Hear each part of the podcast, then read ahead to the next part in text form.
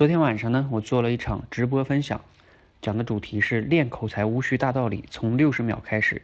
其中啊，谈到第二部分的时候，就是练口才的正确姿势里边，谈到训练阶段的时候啊，我最后呢给大家总结了一句话，叫聪明的人总是在拔苗助长，智慧的人呢总是在扎根减枝。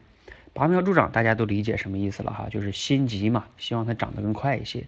我们很多练口才的人呢，也是这样的，希望自己进步可以更快一些。这个着急呢，有的时候会让你的心态没有了耐心。而扎根减脂是什么意思呢？就是你要把那个基本功给练好，往下去扎根。